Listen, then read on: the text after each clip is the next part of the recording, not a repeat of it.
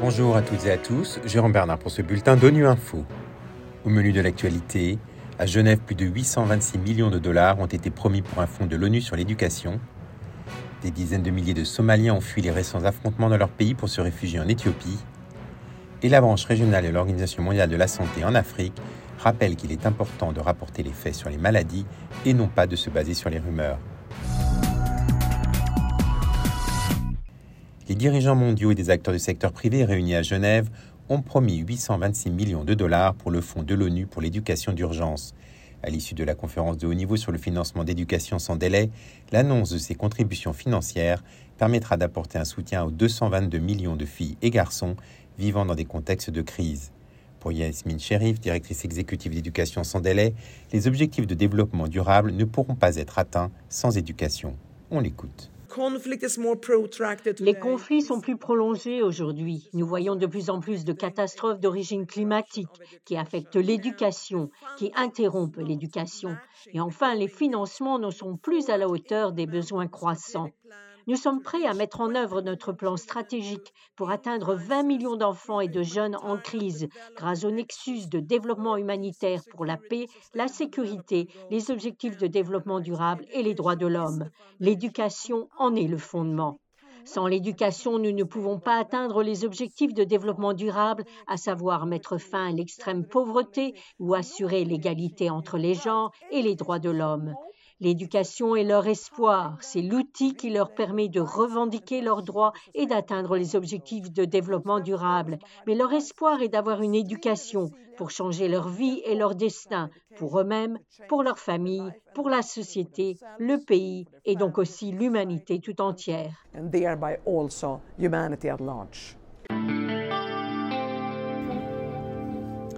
Des dizaines de milliers de personnes ont franchi les frontières somaliennes pour se réfugier en Éthiopie, fuyant les récents affrontements dans leur pays, selon le HCR, le Haut Commissariat de l'ONU pour les réfugiés. Pour répondre à cet afflux soudain, le HCR travaille avec le gouvernement éthiopien et les partenaires des Nations Unies pour mettre en place des centres d'accueil temporaires et fournir une aide immédiate pour sauver des vies. Le point de la situation avec Olga Sarado-Mour, porte-parole du HCR à Genève. Plus de 600 000 Somaliens, principalement des femmes et des enfants, ont fui vers la région somalienne de l'Éthiopie au cours des dernières semaines pour échapper aux affrontements et à l'insécurité dans la ville de Las Kanoud, dans la région de Soul. Plus de la moitié d'entre elles sont arrivées en début de semaine. Épuisées et traumatisées, elles sont arrivées avec très peu de choses, n'emportant que ce qu'elles pouvaient porter. Des femmes ont raconté au personnel du HCR qu'elles ont dû vendre leurs biens pour payer le transport afin de se mettre en sécurité.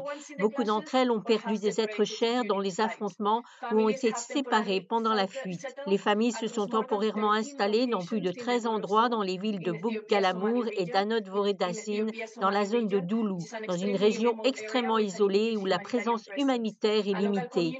Les communautés locales de Doulou ont généralement accueilli les réfugiés, partageant le peu de ressources dont elles disposent.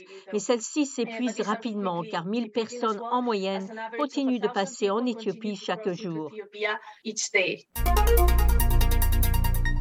Il est important de rapporter les faits sur les maladies et non pas de se baser sur les rumeurs.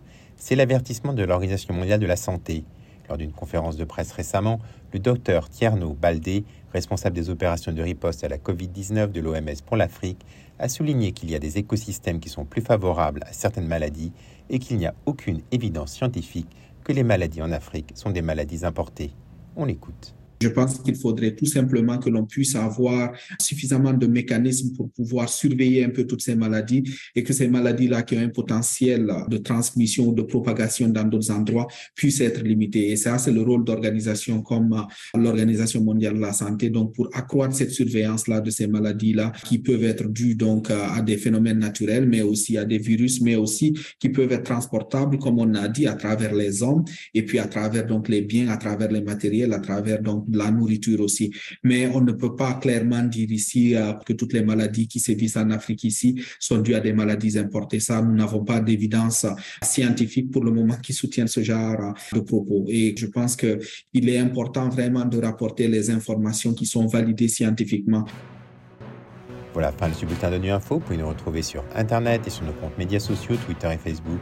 Merci de votre fidélité. À bientôt.